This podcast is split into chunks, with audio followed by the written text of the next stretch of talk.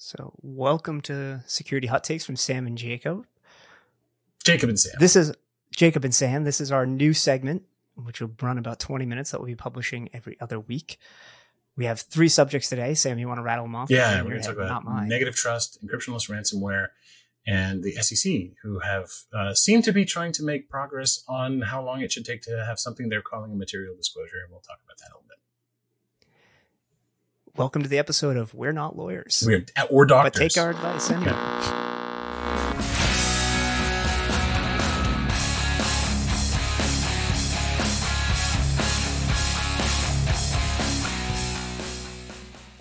Have you written anything or been asked to write anything on the uh, new SEC rule yet? no, except except in Signal with you. No, like we were messaging back and forth, but no, I, I um, who did I see who'd written something recently that was actually pretty good? Uh, oh yeah, uh, Brian Hogley wrote something. I saw him right after it happened, but Oh yeah, yeah. I like. but no. I haven't. I haven't been tempted to. No. Yeah, I uh I did because well, it hasn't published yet, but I will on my corporate blog, and I I defanged it a little bit because it's on my. Ooh, put the blog. fangs back in. Put the fangs back in. But That's fun. for this form, I get I get Yeah, yeah. Let's get let's get juicy. So I I don't know if you've seen what the general social media seems to be praising the SEC ruling, which I don't Um, necessarily disagree with, but it's it seems to be our hero and saver SEC has come and made the C so important. Is sort of the vibe I get from a lot of the um I don't short need some regulators commentary. telling me I matter. Yeah. But, but do, do you when do you get that vibe too? um, I've been waiting for it for a long time. I've actually been. I think that the thing everyone was waiting for was to hear that cyber skills would be required on boards. Was what everyone was wanting to hear, and I think that's a little bit too um, aspirational. I think it's much more likely that Yeah. rather than dedicated cyber skills, that people will will be encouraged to either have on access cyber and to pay attention to cyber, or to have people among their toolkits to have cyber. Our old CFO, Russ Stein, who's, who's a great guy, he blew me away when he asked, "Hey, uh, you think I could get a CISSP?" And I went, Whoa! And then Russ I realized actually he could get a could. CIS. Russ could Yeah, do it. de- like definitely. he's smart enough. He's smarty pants enough. He could do it. Yeah, because it's a study exam more than a. Uh, Well, I actually think he's smart enough to be a cyber person, and he could pass any test he put his mind to. Right? right, exactly. That's what's my thinking. So I here's my take on on the ruling that Mm. has fangs. One, I think most people are misinterpreting it as a cybersecurity rule, like as in it is intended to drive cybersecurity outcomes. The Oh. intent is not to drive cybersecurity outcomes; it's to protect shareholders from companies from making bad decisions around companies that have a high liability from cyber risk. I And the big difference there is in the rulings, it doesn't say you have to do this. You have to have a third party risk program. You have to implement an incident response program. And there's two things that you have to sort of do. One is you have to tell people in your yearly filings what type of cyber risk program you have. You can Hmm. say, I do none. And you can also say, I do not have cyber expertise on my board. That's acceptable. Yep. As long as you're actually saying For now, accurate for now. But this is what the ruling is. Um, and secondarily, the other big part that people are discussing is that you have to disclose any cyber incident within four days of it occurring. this is how it all starts. By the way, But what the language says is any material cyber incident. And they cite about three cases uh, as their reference case law. None of them are cyber law that I saw. I might have missed one, but Hmm. they're all just general fiduciary responsibility case citing. So, like, well, for example, the most recent one was from 2011. mm-hmm. One goes, the case sightings, it goes back to 76, I think. So uh, you're telling me that we're making a, Yeah. a reasonable precedent on what material damages from cyber theory, security threats are based on a ruling from 1970 something. Now, Um, anyway, so that's going to be up for interpretation. Yeah. If I am a lawyer whose sole intent is to make a soulless uh, interpretation that protects the company right. as as conservatively as possible, I'm going to fight that what that material. Like we don't have to Mhm. disclose this breach. There is nothing material here that an average shareholder would feel would change their decision on investing in our company because that's what it's intended to do. So Yep. here's my my fangs of of Here why it comes. Bring it. yeah, yeah, Yeah. And I don't actually believe this, by the way, but it's just a sort of controversial opinion that popped into my head. Well, let's see if we believe it. Let's pass the test. Let's, let's put it through the test, rather. If you're an actual sort of bad person Mhm. and you look at this, you can essentially say, let's do less security monitoring Mm, because then we have no evidence to determine that there's been a material breach. absolutely. That that's the plausible deniability. Like absent more specificity, that's the only thing that people can do. Really. Right. And then let's say, so let's say you do no security monitoring. Let's take this to the extreme. You do no cybersecurity monitoring and uh, it's leaked that some of your customers' data is on the internet. You then go and file your mandatory disclosure of breach because you now have material evidence. Yep. Because it got on. So you don't have to technically do it until that occurs if you're not doing security monitoring because you had no evidence of a material breach. Well, the, the word material is the weasel word, and of course, Right. Uh, right. I, I, I mean, yes, we are common law, of course, but this isn't law. This is regulation. It will still get tried. Jurisprudence of a sort is needed. But what what is what's going to happen is people are going to argue about that, and um, because they had the first part, people are going to say, "Well, we met that requirement," and so as long as we meet that requirement, we're good. And everyone will say, "This is what happens with all regulations. Something's not done." Right. not so- specific to cyber. So a rule comes out and everyone says, Oh, I'm going to use the, the male term here, grandfather. I'm going to be grandfathered out of it. Doesn't apply to me. Lots of reasons that doesn't work anymore. So then the next thing that happens is that goes away and then specificity goes up. Oh, we didn't get specific enough. Let's get more specific. Yeah. And then fines go up. And then those two ratchets just keep cranking. And they just, and this, we saw this with PCI. We saw it with FFIEC. Mm-hmm. We saw it with HIPAA. I mean, the original But- fines for HIPAA were 5000 then $25,000. Eventually they went up millions. But HIPAA is a, a law. PCI is a contractual obligation. True, but they follow similar patterns and they actually borrow language from each other. Like they actually borrow the phrasings. And so things that get regulated or legal or turned into law later tend to happen faster and borrow the language from earlier. Right. You can copy and paste. And say, unless you now it solve- applies to this too. And if, unless you solve the root problem, they just keep turning it tighter and tighter and tighter. But the, the pattern has been like, if I don't know about it, I literally had a CISO tell me this before FFIEC got specific back in 2002 in on Yeah. Wall Street. He said, if I don't know about it, I don't have to deal with it. That was the CISO. And nobody did this thing to help out CISOs in the security department. You're spot on. They did this just to help shareholders to some degree. It says it directly in the rule of law. I don't, But where's the determination of material happen? Is it the incident responder? Is it the security person, the security executive? Is it the CISO? Is it when they go to the legal counsel? Is is it when it gets put into a document and then becomes a material as a document and is sent to the board? Like Right. a- It in the audit say. committee. Like these are and not outside of, I, I think it's in between the lines. Obviously, the officers of the company are the ones uh, liable for it. But does that mean if the officers were never informed by an incident responder that there was potential material damages, Mhm. is that negligence or is that Well, negligence, right? Um, I, I, I just, I come back to it's, it is so hard. It's easy post facto. Like there seems to be this belief that somewhere in the security department, you know, picture it down in the basement, like, you know, floor minus it's always 42. in the base? It's always in the basement. There's a screen and it's green. And then one day it goes red and everyone looks at you and goes, do we tell them?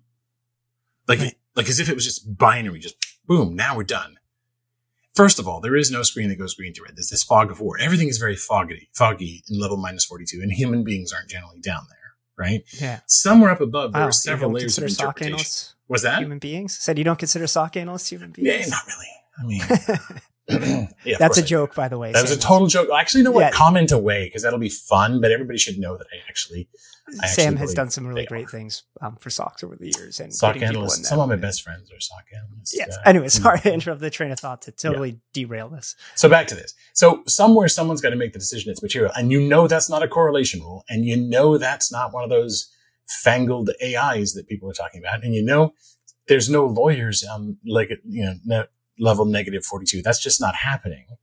And you know, Yeah. most CISOs have been in grade long enough that there's a bit of a translation that happens between the incident triage and the CISO and then the CISO and the audit committee and the audit committee and the board, et cetera. So there's a whole lot of what that's going to happen here, but that's going to get worked out to some degree. But there's also a lot of fear in our community, by which I mean the security community of the negligence word, right? The, this, this is, this is terrifying. There's fear that people can go to prison over this. And there's been cases recently of people being, you know, Who was uh, Dri- was it Drizly CISO and Uber CISO? Uber, were- Uber CISO, who, well, let's be fair. Drizly- Joe was a I'm gonna- I'm lawyer. Joe. Sullivan was a lawyer, and he lied to the FBI. If you read, if you read it carefully, and folks can go look at this, and he knew what he was doing. And it's much more convoluted than just he was being taken to court over how he did his job. There's much more to it, and so I would recommend people read it before they go, "Oh my God, we can go to prison now." Anyone can go to prison over anything um, if they break the law and civil court can hold you liable if you do something that that damages someone. That's not that groundbreaking, groundbreaking a case. So I just want people to really look at it before they claim that. So first of all, I'm not a lawyer. Not you're not a lawyer either, right, Jacob? No, I am not a lawyer. By the way, this I is love not lawyers. legal advice. They help me understand the law. I don't do my own law. I don't do my own brain surgery. Put those two things right out there. But um, this is this is actually fairly significant because it's the start of the escalation, right? Regulation ratchets it up because there's a problem, and there is a problem, and then we start to move forward. Hopefully, it isn't an easy journey though. We're gonna have to figure out how to respond to it. That's my take. And I, but I love your putting the fangs back into it here. I don't. I think it would have read. It's like when you send an email and you're like, "Does this read how I think it will read?" Yeah, if I write a blog article saying this, people are gonna. Well, hopefully, when people I'm- listen to us, they get mad at me for some of what I said rather than you for your your fangs here, because that's actually a pretty reasonable thing to infer. And I, if I summed it up for you, you can correct me here. Mm. What you're saying is, don't just put out a rule and be done. There's more to it in the implementation. Right, too. And I, I think part of it, too, is don't believe that you matter now as a security person because the SEC said you have to disclose cybersecurity. Like, there's more to But yeah, it. you still don't matter. yeah, yeah. None of us matter. Right. That's a I know I don't. right? Yeah. no. Um, I think people want to be taken more seriously, though, at the executive level. And this isn't the rule that does that, is my No, no rule will do that. It's going to be an ongoing dialogue. It's going to be a growing up. And that doesn't happen because the SEC said, thou shalt disclose in four days. Ah, that's a, Right. not a thing. Yeah. that that being said, every uh, once a year now, Oh, uh, no. the CFO or auditors or your third party tax consultant, whoever does KPMG, whoever is doing your uh, document preparation for your public filings, will come and knock on the CISO's door and say, "Can we have the program summary that we have to mandatorily include in our filing?" And the So- EA at that point says, sorry, she's out to lunch today. Yeah. So- They're out with she a said to say no. Yeah. All right. so there is more responsibility now on the CISO true, from yeah. an executive, from a C-suite perspective. But uh, it's once a year you have to fill out some documents. So, and, and it can be more than that. Um, the audit committee is supposed to be having an ongoing dialogue on a regular basis. Most of us do that. Yeah, Um, most most are. In, good risk review programs are happening, especially in public companies and those that are looking to IPO. That is that, but this is happening anyway. You know, it has Um, nothing to do with what's happening on the legal front right now. This is proper business etiquette for people who do not want to lose their business from a cyber risk. right? And, and and we have an we have a tendency to overgeneralize. So what I would say is more companies are doing it better, but that doesn't mean it's good. And I think Yes. that's why people are taking steps like this. Um, I do- you I- know, it's I think yeah. I would say most comp- most companies that are larger or have a significant technology presence have a pretty good cybersecurity program at this point. I, I think so, at least Well, people I interact. It depends with. on vertical. You're right. I think the word most is the key up is a key word there. There's still a few big companies that aren't where they should be. There's still some small companies that are way Sure. ahead. Um, Wendy, now they used to call it the security poverty line, right? And so I think it's becoming a bit more blurry and moving down a bit, but we're still not getting enough security service to this, to the lower end of the pyramid. Some verticals aren't getting it, especially outside I'd critical agree. infrastructure, right? And outside of the obvious like finance and healthcare. Uh, municipalities are suffering, right? Is it? Oh man, yeah, terribly. There's um, security is almost like a middleware right now that doesn't reach the low level or the upper level.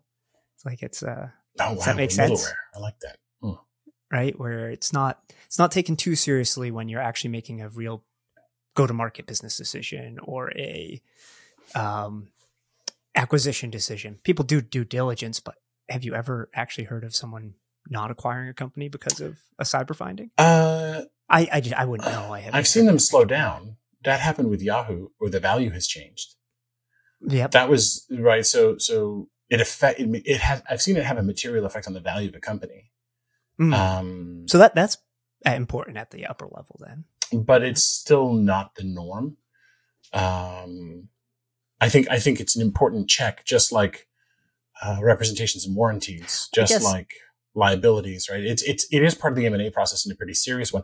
And the other thing is, I've seen security gotten wrong in post merger integration, so people oh, are now much more aware of that. It's the how does the CISO take care of two domains or more? I was part of a uh, five way integration once in a in an incredible merger.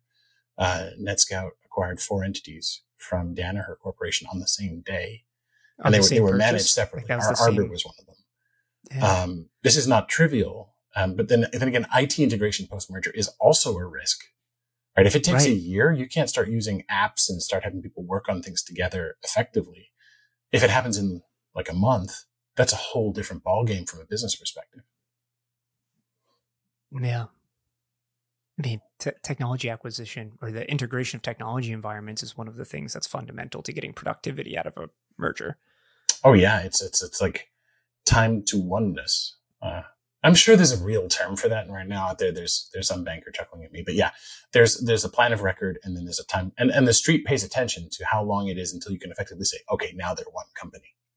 Right. Um, so there is meaningfulness there then in the upper level of organizations when it comes to yeah certain evaluations. So when when you can negotiate a better price for something, and we're talking massive assets that you're negotiation on negotiating on in M and A, then cybersecurity matters yeah. mm-hmm. because you get a discount. And That's, and as a CISO, I've had to report out on the state of security across different, like a discontinuous network and application stack and stuff. And it's murder right? right? Because that's when people leave. And then you're like, okay, so now I have two incident response teams, two ways of doing, you know, DevSecOps, like two ways of doing patching. God help us. It's terrible. Yeah, there's no good way to do patching. Never mind having two. Yeah, two bad ways of doing it. uh, no, thank you. I wrote I wrote something on negative trust recently, which was fun. Uh, and I wrote about. Uh, I'm not familiar with negative trust in this. Uh-huh. So, so, um, so the principle behind negative trust there. is, uh, well, we, we start first of all with, uh, your typical IT environment, which is all about maximizing connectivity, right? So how mm-hmm. do you, how right. do you troubleshoot something in IT? Well, you call up your support and they go, did you reboot? Right. Next, number one, right? And, and then they go, can you ping it?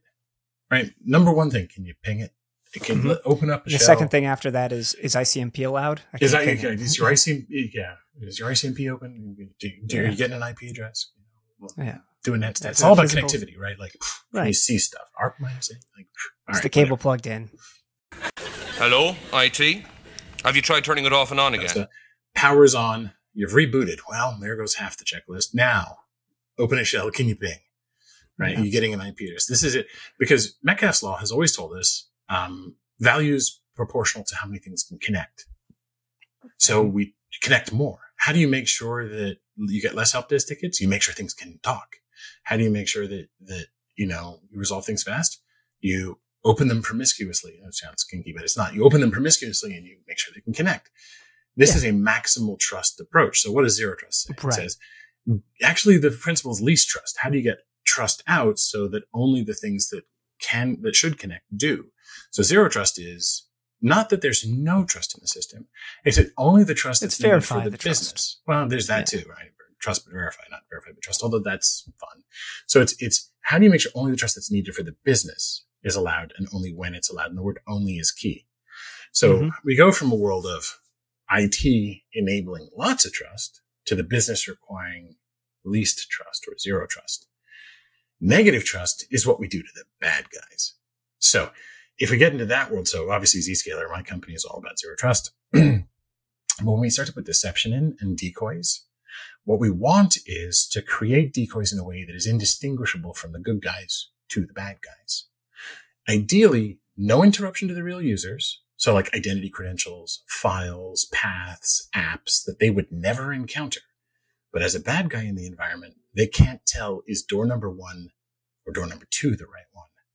Right. You have to slowly open doors, hoping there's not security guard on the other side. We want them to have shaky trepidation as they reach for the door handle and go, Oh my God, if I reach for the wrong one, does it alert the door, the guards? And not just one of two doors. How about one of 10,000 doors? Right. Right. And, and in that world, we go from a world where the bad guys just have to get it right once and get through the crunchy exterior to if they get it wrong once, we catch them at the very minimum. And so that's the world of negative trust that I, that I sort of put out there. Mm. And it's like port knocking. and I, I yeah, exactly. But I actually think that, that, okay, I'm going to say the dreaded words or letters AI. Uh, I actually think that, that things like LLMs can help us name and plant and automate deception better. It might even be a golden age for deception. Um, not that it's here yet, but the Right. opportunity for applied things like generative, you know, LLM, generative AI and LLMs is a great place for it. And I think what we're going to see, uh, and we had Daniel Miessler on the show, right? He actually, Did. he has actually talked recently about how attackers are going to get helped first by advances in AI, but Mhm. later there's far more applicability for defenders. And I totally agree with him. And one of those great places is negative trust. There you go. It Interesting. was kind of fun. Now I know something. We, uh,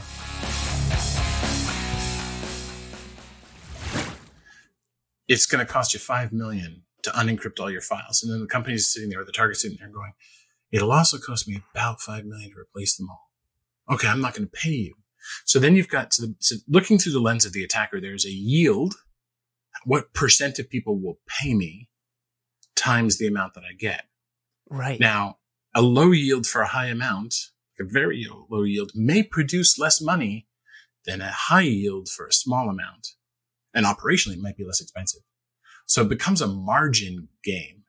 So they started by encrypting home files, and then they went to small businesses, and then they went to larger businesses, and then they started to up the ante and up the ante.